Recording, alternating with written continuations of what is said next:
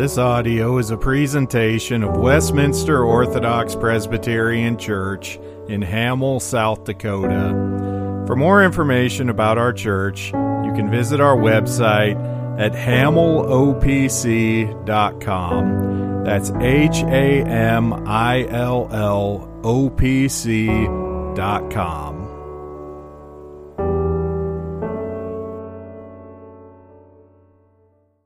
Our scripture reading this morning comes from 1 Samuel chapter 4. Continuing on where we left off after last Sunday evening service, where we looked at 1 Samuel 3. This is now 1 Samuel chapter 4.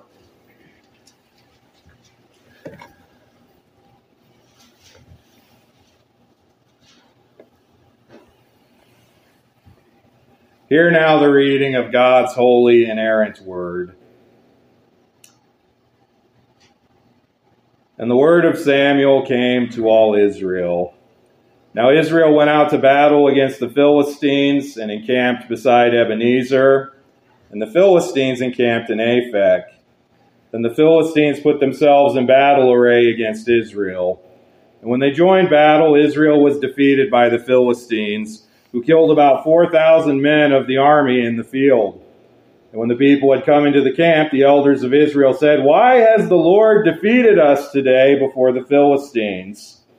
Let us bring the ark of the covenant of the Lord from Shiloh to us, that when it comes among us, it may save us from the hand of our enemies. So the people sent to Shiloh, that they might bring from there the ark of the covenant of the Lord of hosts, who dwells between the cherubim. And the two sons of Eli, Hophni and Phinehas, were there with the ark of the covenant of God. And when the ark of the covenant of the Lord came into the camp, all Israel shouted so loudly that the earth shook. Now, when the Philistines heard the noise of the shout, they said, What does the sound of this great shout in the camp of the Hebrews mean? Then they understood that the ark of the Lord had come into the camp. So the Philistines were afraid, and they said, God has come into the camp. And they said, Woe to us, for such a thing has never happened before. Woe to us, who will deliver us from the hand of these mighty gods? These are the gods who struck the Egyptians with all the plagues in the wilderness. Be strong and conduct yourselves like men, you Philistines, that you do not become servants of the Hebrews, as they have been to you. Conduct yourselves like men and fight. So the Philistines fought, and Israel was defeated. And every man fled to his tents. There was a very great slaughter. And there fell of Israel 30,000 foot soldiers. Also the ark of God was captured. And the two sons of Eli, Hophni and Phinehas, died. Then a man of Benjamin ran from the battle line the same day and came to Shiloh with his clothes torn and dirt on his head. Now when he came, there was Eli sitting on a seat by the wayside watching for his heart trembled for the ark of God. And when the man came into the city and told it, all the city cried out. When Eli heard the noise of the outcry, he said, What does this sound of this tumult mean? And the man came quickly and told Eli. Eli was 98 years old, and his eyes were so dim that he could not see. And the man said to Eli, I am he who came from the battle, and I fled today from the battle line. He said, What happened, my son? So the, man, the messenger answered and said, Israel has fled before the Philistines, and there has been a great slaughter among the people. Also, your two sons, Hophni and Phinehas, are dead, and the ark of God has been captured. Then it happened when he made mention of the ark of God that Eli fell off the seat backward by the side of the gate, and his neck was broken, and he died, for the man was old and heavy and he had judged Israel 40 years. Now his daughter in law, Phinehas' wife, was with child, due to be delivered. And when she heard the news that the ark of God was captured, and that her father in law and her husband were dead, she bowed herself and gave birth, for her labor pains came upon her. And about the time of her death, the woman who stood by her said to her, Do not fear, you have borne a son. But she did not answer, nor did she regard it. Then she named the child Ichabod, saying, The glory has departed from Israel, because the ark of God had been captured. and because of her father in law and her husband. And she said, The glory has departed from Israel, for the ark of God has been captured. This is the word of the Lord. May he bless it in our hearing. You may be seated.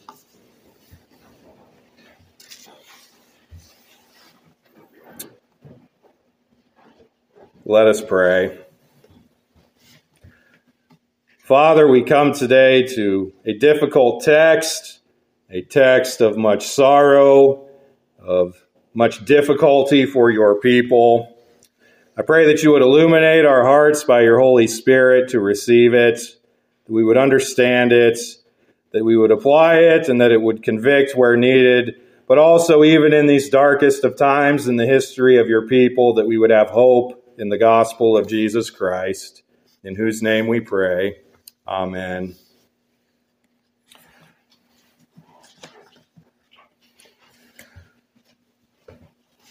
You've probably heard somewhere the popular expression of being at rock bottom. It's where someone is in the lowest of the low. Things have gone wrong, there's been mistakes, there's been perhaps some long standing pattern of sin that has resulted in a person being in the worst state they've ever been in. It's called rock bottom because it's a realization that things cannot possibly get any worse. There's nowhere to go from here but up. It's something you see, for instance, in dealing with addictions. Uh, addicts usually won't stop unless things get so bad and so out of control that it finally jars them into change. Well, in the history of God's people, we see cycles of faithfulness God's people love him and serve him faithfully for a time, but then over time, complacency comes in. People aren't quite as devoted as they once were. Maybe things start to become routine and rote and repetitive. And so the truth of God starts to be taken for granted. Idols and false worship can come in. And then a crisis comes. The people of God have their rock bottom experience. And then God intervenes, and then for a time there is revival and faithfulness again until things once again start to decline. This time of the Judges, as was documented in the book of Judges and continues into these first chapters of 1 Samuel, is, a, is such a cycle of rebellion and repentance and reformation. Well, here early in 1 Samuel, we are in uh, what could be called the last Judges cycle, where Israel will decline and deteriorate until a crisis perpetuates the raising up of a judge that will lead them out of it. Chapter 4 of 1 Samuel is the rock bottom of this cycle.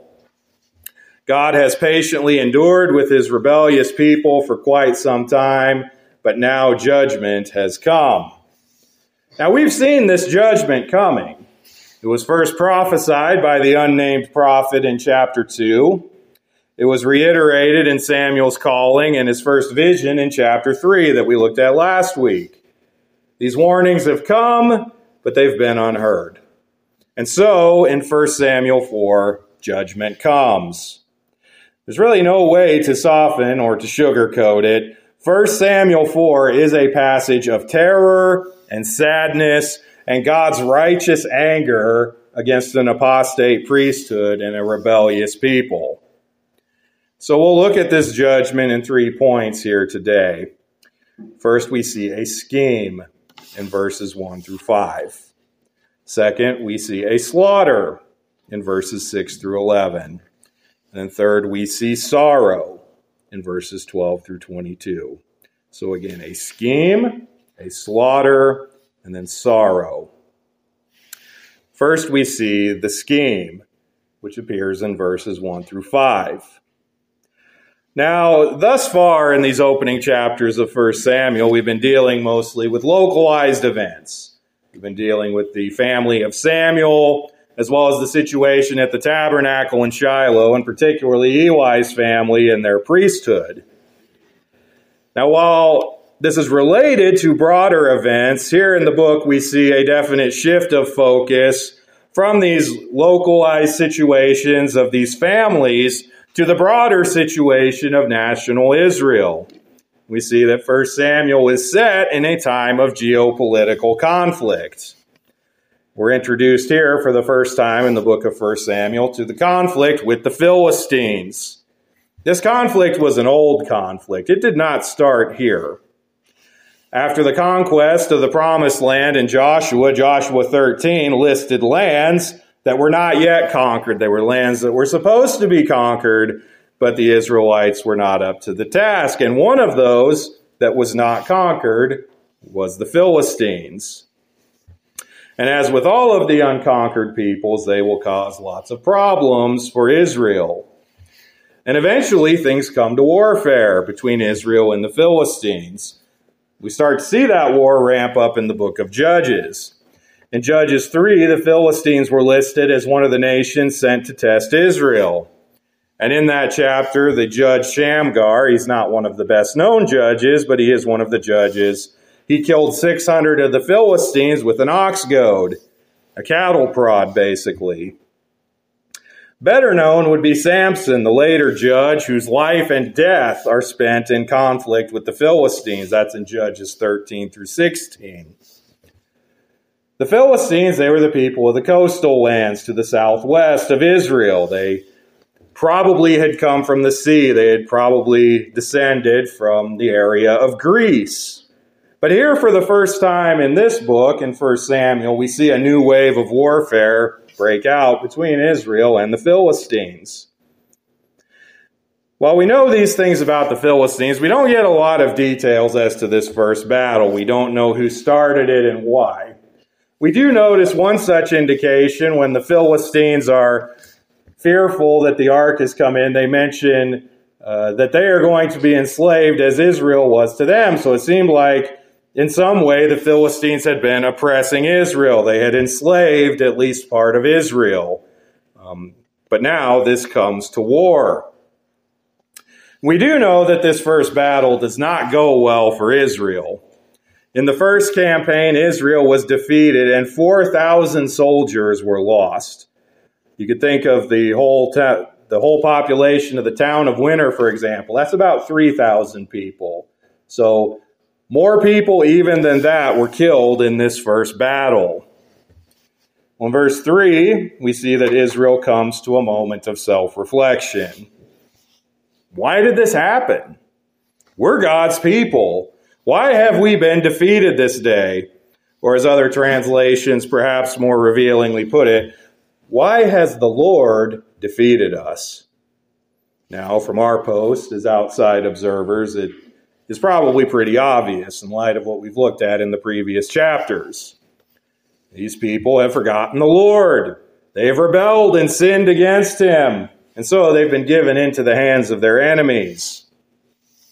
We have in previous messages seen the depth of this wickedness among the people.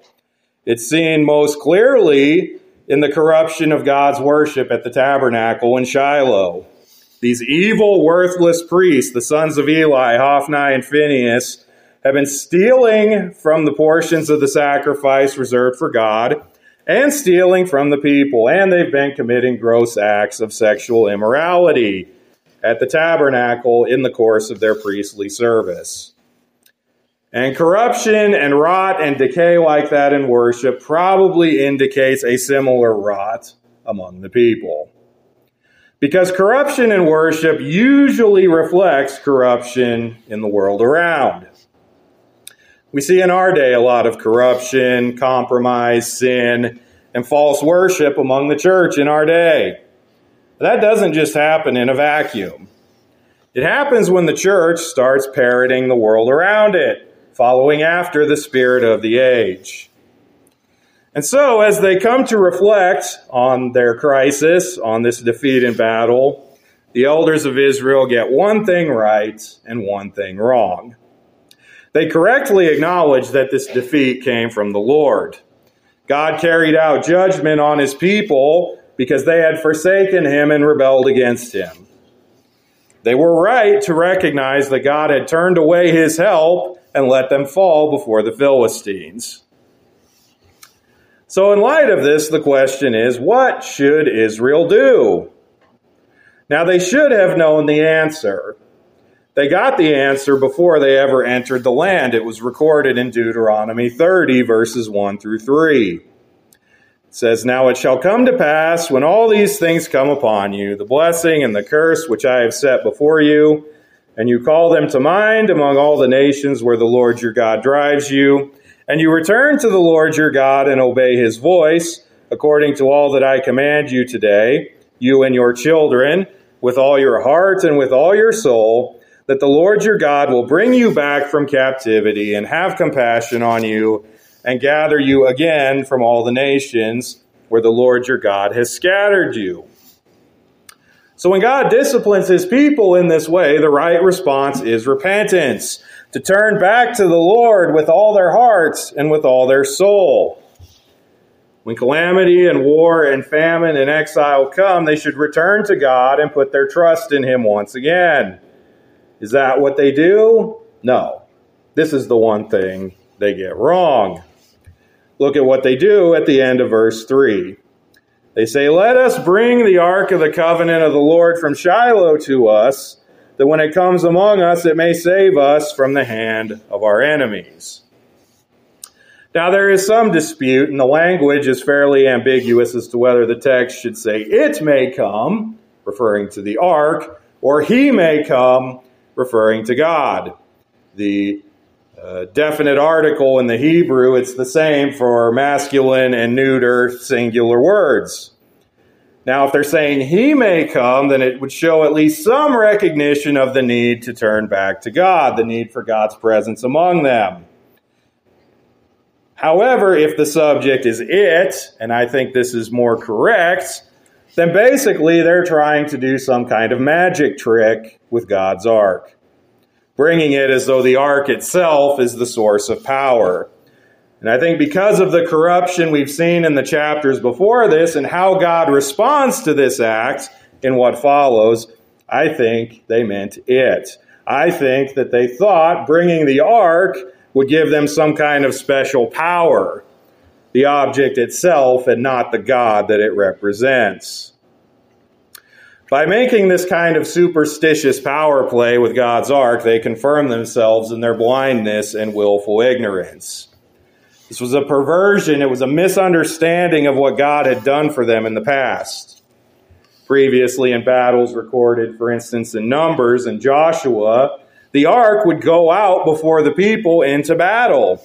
For instance, into the famous battle of Jericho in Joshua 6. But it wasn't the ark that was the source of that power. The Israelites of old triumphed not because the ark was with them, but because the Lord was with them. The ark was just a symbol. The Lord gave them the victory. Well, here in 1 Samuel 4, God is not with them because they are not with him. Like I said, they're basically trying to do a magic trick. They're trying to manipulate God and control God and bring him to their aid when they have up to this point lived as though he is not their God and they are not his people. So in verse 4, the people at the battle sent to Shiloh to have the ark brought there. And who should come with it but the two worthless men themselves, Hophni and Phinehas. In verse 5, upon the arrival of the ark at the camp, all of the Israelites there gave a shout. This too brings to mind the former glories of Joshua and Jericho after they marched around with the trumpets. They let out a great shout, and the walls came down. But this is no Jericho. The heart of Israel at this time is completely in the wrong. They are treating the ark like an idol, a good luck charm, some superstitious spell that now that they have it, they're going to win. But we see how that goes in our second point, which is the slaughter described in verses 6 through 11. The presence of the ark is no substitute for the presence of the God that it signifies. In fact, this superstitious show backfires in a devastating way for the people of Israel. In verse 6, we see that the Philistines hear this great shout when the ark shows up. The Philistines investigate and they learn that it is because the ark is there that this has happened. Now, their response is quite ironic. The Philistines, upon hearing about the ark's arrival, demonstrate something, albeit flawed and incomplete and corrupted, of the fear of the Lord. In verses 7 and 8, they say, God has come into the camp. Woe to us! Who will deliver us from the hand of these mighty gods? These are the gods who struck the Egyptians with all the plagues in the wilderness. Now, they don't have all their facts straight. It was not just a god or some gods who came into the camp or who had struck the Egyptians.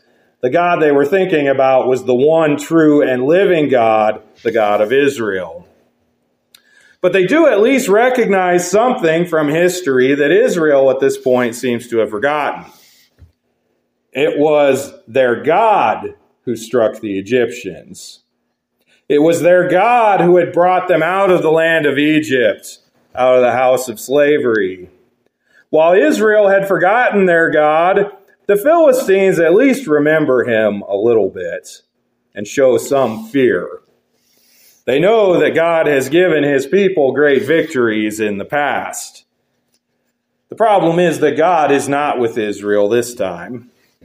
He would not go with them into the battle. They were relying on their own strength, and they would learn the folly of that soon enough. But the Philistines, hearing this shout, knowing that the ark is there, they believe that they're in serious trouble. So in verse 9, they rally. They are told, to take courage and be men, lest they be captured and enslaved and overthrown. The Philistines believe that Israel's God is there, and thus they need to fight harder than they've ever fought before, or they will be utterly destroyed. So, in a way, Israel's superstitious plan to bring the ark in has backfired. Not only is God not really with them, but now they are going up against an extra motivated Philistine army. And so the stage is set for the second campaign of the battle.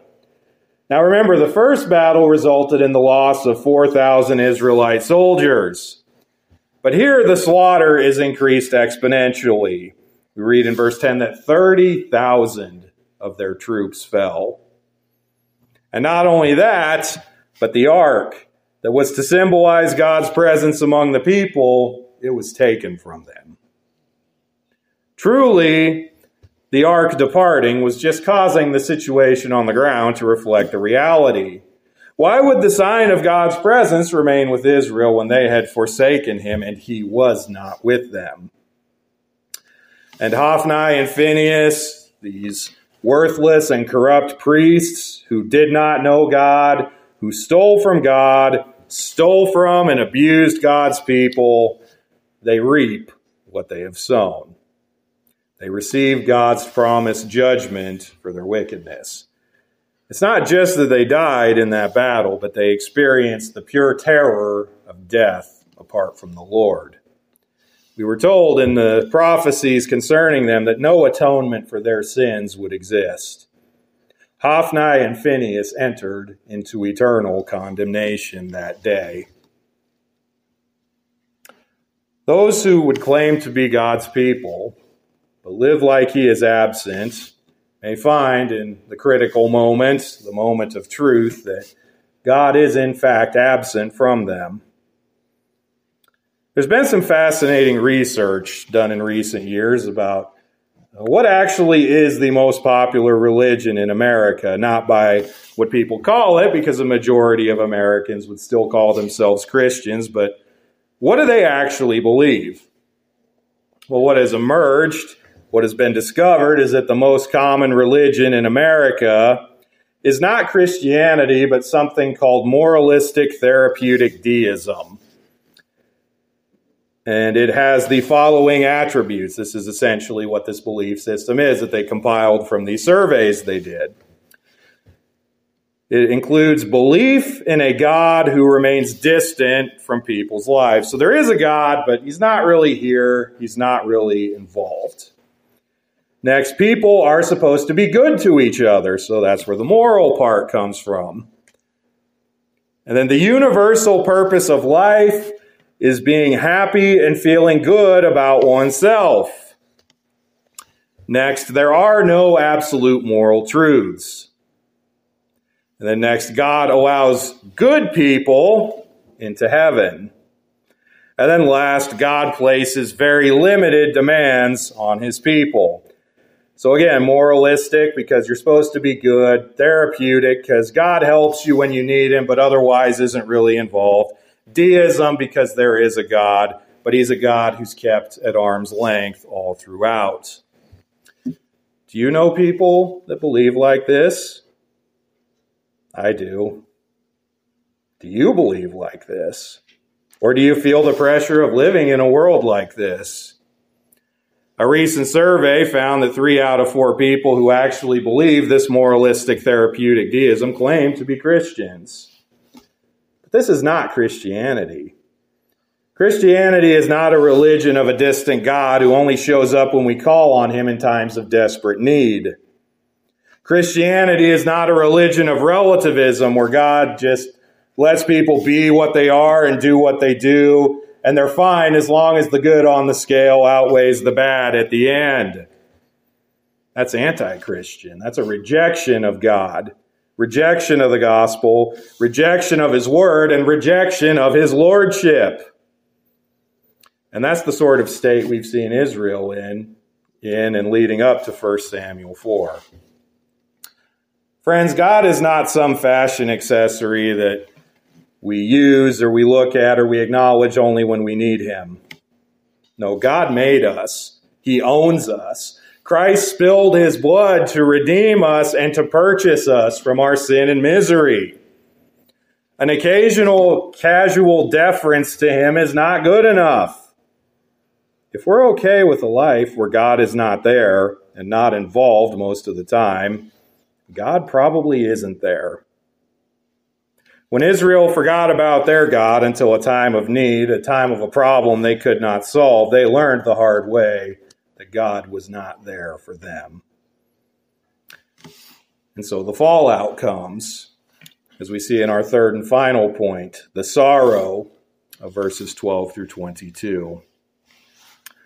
A messenger comes to Shiloh and comes to Eli. Now we read here that Eli, old, frail, and blind, is sitting and trembling. He's, he's worried. He's worried about the ark. He's worried about his sons. It's quite a sad picture. Eli knows full well these prophecies that have come in chapters 2 and 3 against his house, against his sons, particularly that one of chapter 2 in verses 33 and 34 that said, All the descendants of your house shall die in the flower of their age. Now this shall be a sign to you that will come upon your two sons, on Hophni and Phinehas. In one day they shall die, both of them. Eli probably had a pretty good idea that that day had come. And this messenger comes in such a way that it's clear that he's a bearer of bad news. His clothes are torn, there's dirt on his head. These are the signs of mourning that they would use in that day. Now, while the blind Eli can't see this, others in the city can. And when they hear the news, there's a crying out, there's a wailing in the streets that everyone can hear. What was just a short while ago a presumptive shout of victory, thinking that bringing the ark would bring them a triumph over the Philistines, now that has been replaced with weeping, with wailing, with sadness.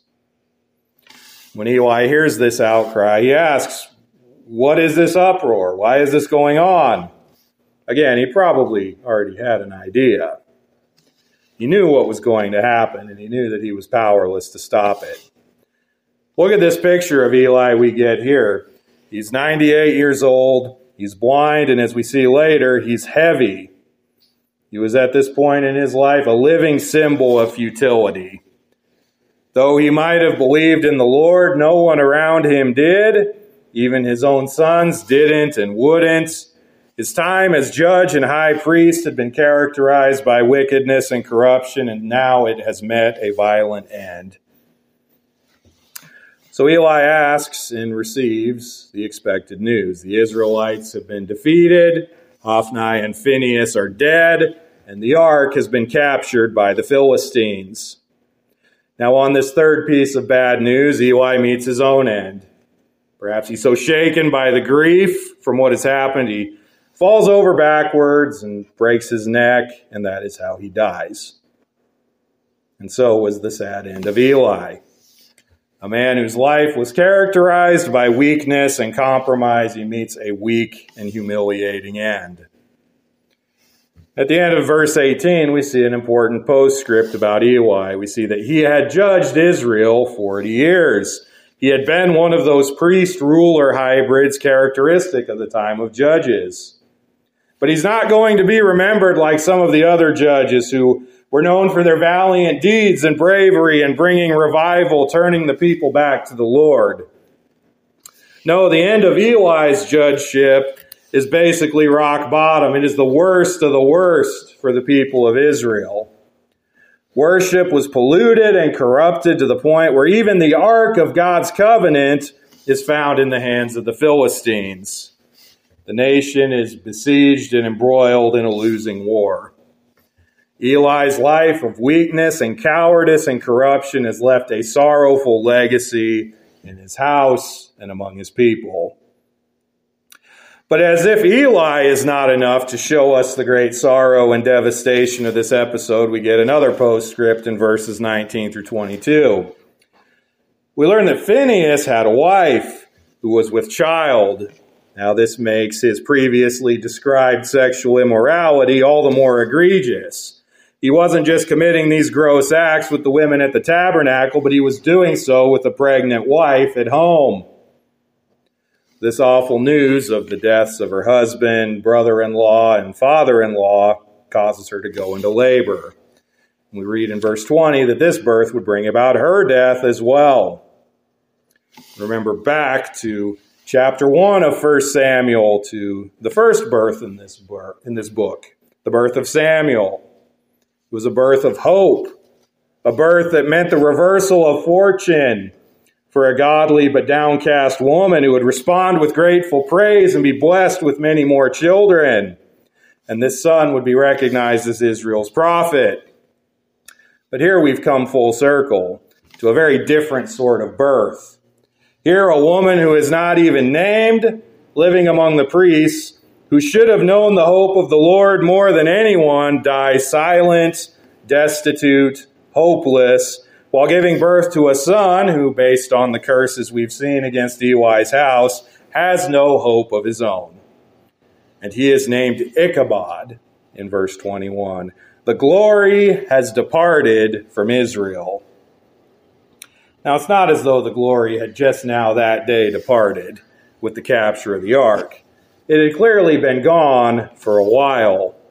It disappeared quietly long ago as Hophni and Phinehas blasphemed God and profaned his worship, and their weak and cowardly father let them continue with little more than a complaint.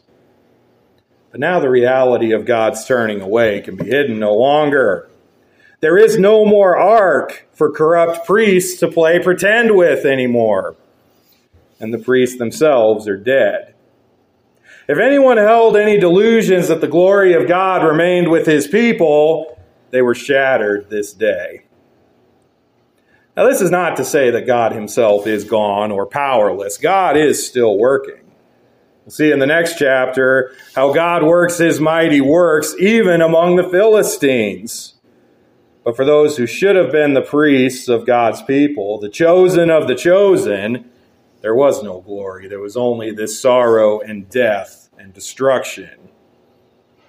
So, we come to the end of this text.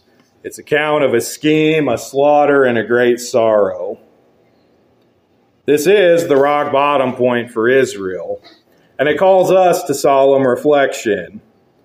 Are we, God's people, living before His face, loving Him, worshiping Him, serving Him as we ought?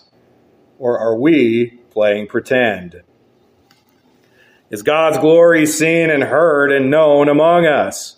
We have all the things we should have externally that it would require. We have His Word. We hear it Lord's Day after Lord's Day. We gather here to worship. But is God with us? Is He present in our lives? Or are we these moralistic therapeutic deists where we keep God at arm's length until we think we need Him? And when we realize we need Him, will we be surprised, like Israel, to find that because of our neglect and rebellion, He is, in fact, not there?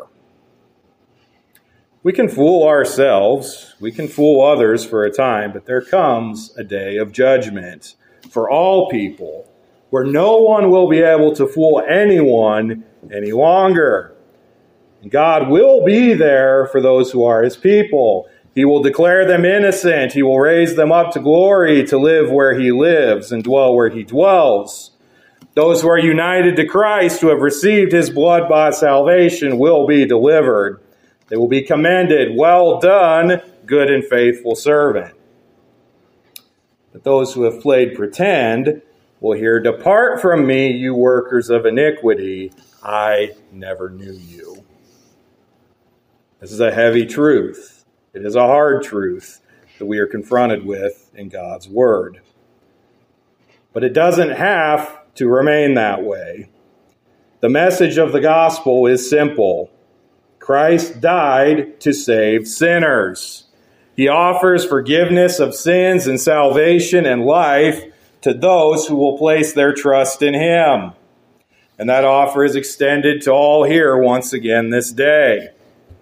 Do not hesitate, because like Hophni and Phinehas learned, that offer does not go on forever. There comes a day of death, a day of reckoning, a day where one may seek repentance but not find it. Do not delay. Today is the day of salvation. For those who do belong to Christ today, how do we walk in his presence? Do we worship him in spirit and in truth? Do we love him and serve him as we ought, or do we keep him at arm's length? Do we just give him a spot on the shelf with all the other things that we're devoted to? Christ is not only our Savior, He is also our Lord. And He will not share His devotion with another. So if we are neglecting Him today, let us repent of that and turn back to Him. Look to Him fully and love Him and believe in this gospel and serve God and love neighbor as we ought, living before the face of God. Let us pray.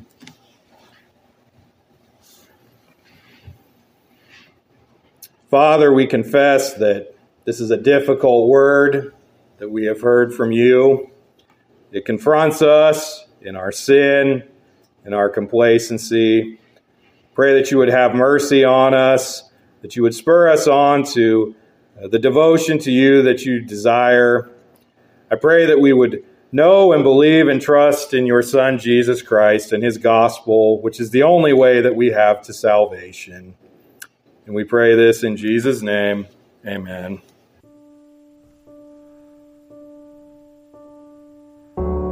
Thank you for listening to this audio presentation of Westminster Orthodox Presbyterian Church in Hamill, South Dakota. For more information, you can visit our website, hamillopc.com. That's H A M I L L O P C.com.